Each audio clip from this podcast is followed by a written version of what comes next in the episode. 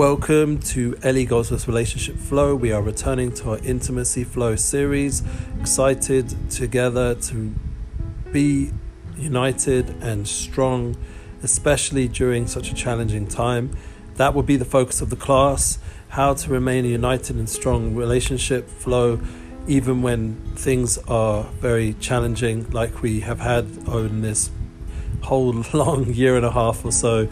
So, since really the corona story started and it's continued in Israel with some tragedies we mentioned and comforted last week with the comfort of the soul, and now where we're holding in the current climate of crisis in the Holy Land due to a lot of, you know, um, I, I, won't say any causes, but just a lot of uh, political and um, let's just say strife, almost like a war situation between our neighbors, and it's got pretty intense. But at the same time, I do feel a unity in our strength, and that can transfer into our relationship. That by unifying together, by as my wife, a soulmate, so wisely put, staging our life, that you can have those moments of bonding even during such a hard time, like you're feeling a bit sad or or traumatized or in pain from, say, the local riots going on, or the uh, the sounds of missiles and sirens, and you know all the different things. Finding out our parents, my grandparents, for my children's flights have been cancelled, and it's difficult for them to reschedule, and the trip that we planned and haven't seen them for over a year and a half is looking more and more, you know, difficult to take place. Flights are being redirected to the southern Israel instead of the normal regular airport. Um, we hope in the next few weeks it will, you know, settle down. But this is a challenge to relationships, to intimacy.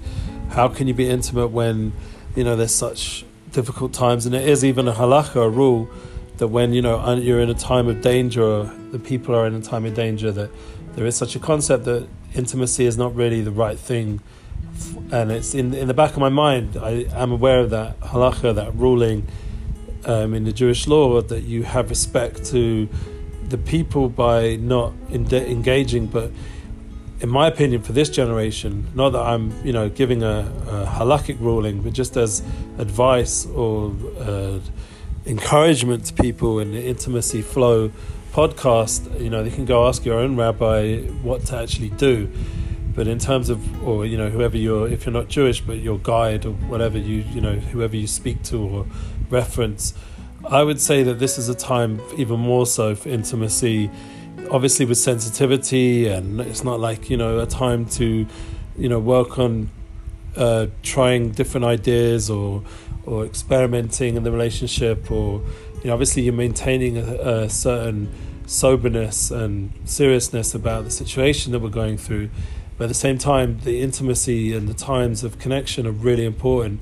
As my soulmate was wisely saying, that we still needed to go out for a drink, and you know we got a nice coffee and sat there and just talked, and you know other things like connecting through watching something or listening to music that relaxes after a long day even though I'm not really the type of guy who really relaxes so much, like even then I'm usually like busy doing stuff.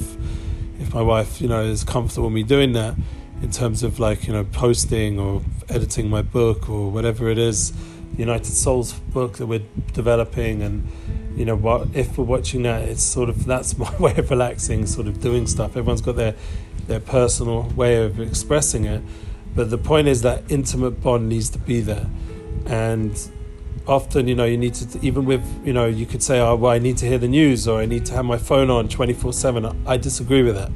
Even in this time of difficulty um, I think you should turn off your phone and put it on airplane mode at certain points because mental health emotional health and being able to bond intimately is more important than being updated of the latest tragedy or latest struggle. Or, and remember, the media has a tremendous bias to only show the not good, to only show what's going wrong.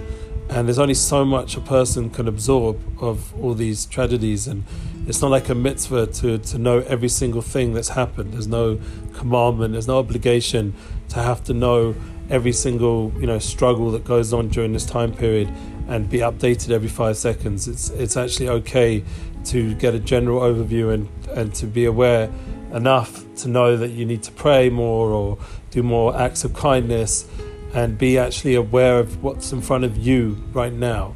What can how can you contribute so, social media wise, how to put out positive content about the current situation to motivate people to do good things, to give encouragement to the to the side that you know is obviously representing justice and truth, and trying to protect ourselves, etc.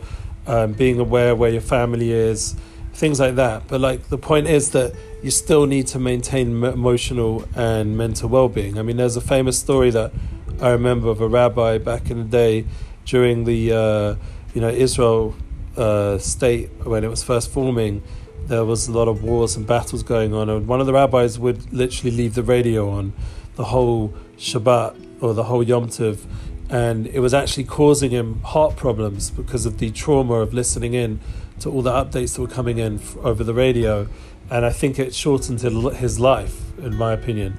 So they brought it in the book that I read, the autobiography, as a praise to this righteous person. I'm not going to say his name, but uh, to me, it was actually quite disturbing that, you know, like as much as he had a love for the Jewish people, but you shouldn't let yourself get sick. Because what about your wife in front of you? What about your kids? What about your actual community that he was a rabbi for and all the people that he could be influential? Maybe he could be more dynamic helping people rather than crying and, and tuning into the pain. I'm not obviously crit- criticizing a holy man and he knows what he's supposed to be doing and I'm not criticizing anyone else who is very caught up with the news and the situation and you know all respect to you but if we're coming to advice you know in terms of what would be most effective in my opinion for the intimacy flow in this context that in order to have a, a bond in your relationship you're going to have to turn this stuff off you're going to have to allow the intimate life to continue even during these trying times.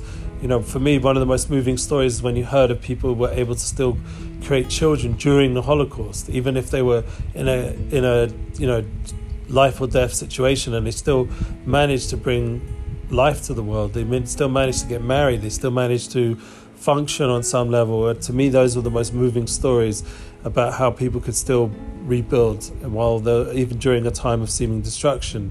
And I think that's a lot of what our purpose is in our relationship to turn the darkness into light, to turn the pain into joy, to represent that light in the world, to have that intimate, you know, connection with the people that are around you. And especially right now, as you know, we're really meant to be in a time preparing towards a very happy time. You know, yesterday was Rosh Chodesh Sivan. It's the first day of the month of Kabbalah Torah, a very special month. We receive the Torah. It's a joyous occasion during these special days. We don't say Tachanun. We don't say any, you know, prayers of, you know, like mourning or or like uh, subjugation. We're, we're in a happier state of mind, and the prayer service is more upbeat, and you know how we should live. We're preparing right now Yom Yuchas, the day of where we connect ourselves to our our legacy and our inheritance. And the next three days is called Yemei Gabala, where we prepare these three days for you know Shavuot to receive the Torah. It's a special preparation time. You know, one of those days is going to be Shabbat, where we obviously disconnect to reconnect. So we really do turn off all the news and just hope that you know there's not going to be too much you know conflict and things will come to a more peaceful state. We can pray for it. We can you know pray for all the soldiers, all the people protecting us, and to understand that you know that, that we that we have a lot of appreciation and gratitude to all those people, and we pray that they'll be successful, and you know the the people who are in charge should find a way to come to some positive conclusion to this current conflict, and it's, it's the idea is that we learn and grow from these struggles and opportunities and bring some sort of peace of mind so we can still have intimacy, still have relationships.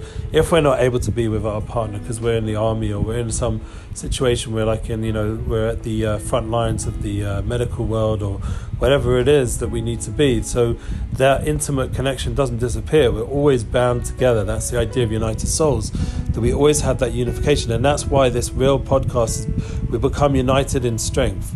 In order to be able to understand that on the soul level, that by having more connection, more intimacy, more oneness, more revelation of truth, or that we're already one soul, then or that's another way of bringing uh, unification and getting rid of some of this division that's going on because we're manifesting it in our homes, we're manifesting it in our relationships, and that spills over onto the next person, onto the next person, and then hopefully, you know, say that person's about to get into a conflict with another person, but because they had a more positive experience just before that with someone else you just touched on, because you're more unified, they're more unified, then the conflict is lessened, and then it doesn't escalate, and then we just brought more peace to the world. That's the idea that we can have an influence physically, emotionally, spiritually, and realize that our soul level is influencing all the time the whole universe. We have that power within each one of us, and not to feel so helpless that we can't do anything about the current situation because we can through the soul level through having positive, intimate relationships and having positive. Um, interactions with people and smiling. Like I was reading Lewis Howes today uh, on a tweet or uh, on one of these social media posts, and it was really amazing when he said that we really do live short and we have the power to smile at another person. We have the power to touch on people, to lift people up a little bit more. And even if a day is not the best day, but we can see that day as a challenge and an opportunity rather than as a difficult, you know, uh, disaster. God forbid, we can turn this challenge that we're in right now. Even it seems like the challenges just keep getting more and more, but then that obviously means we're growing more and more. and We have ability to overcome them, and I do believe that this current conflict will resolve and I'll be blessed to see my family and you know in the full sense. And there will be more unity in, in the physical sense but on the spiritual level we're already having that. And that's what Shavuos really when we get to that Kabbalah Torah that final day of receiving the Torah we're really becoming one with the Jewish nation and the world that there's a certain connection of oneness as we spoke about in Amuna's our future podcast and also in our Unity Flow podcast that we become unified and that even though physically we're not going to be intimate on Shavuos because that's not the custom, but we have the uh, intimacy of eating Yom Tov Sudas and having that milky meal together, and you know, like and then the meaty and, and all the tefillahs and all the prayers of Tehillim and Psalms of David Melech and the teachings of the Baal Shem Tov Zechusar Ben Aleinu, the idea of yichudim and unifications the Baal Shem Tov brought to the world, and understanding that every relationship is a unification, and understanding that every Amen Shemari Rabbah is a unification. Every bite we eat maachal is is gematria Yud Vavke and Shem Adni, which is the gematria Sadik Aleph, Sadik, and is a very deep concept of unification. Every time we eat the machal, the food, we're bringing unification as the Noam Elimelech brings.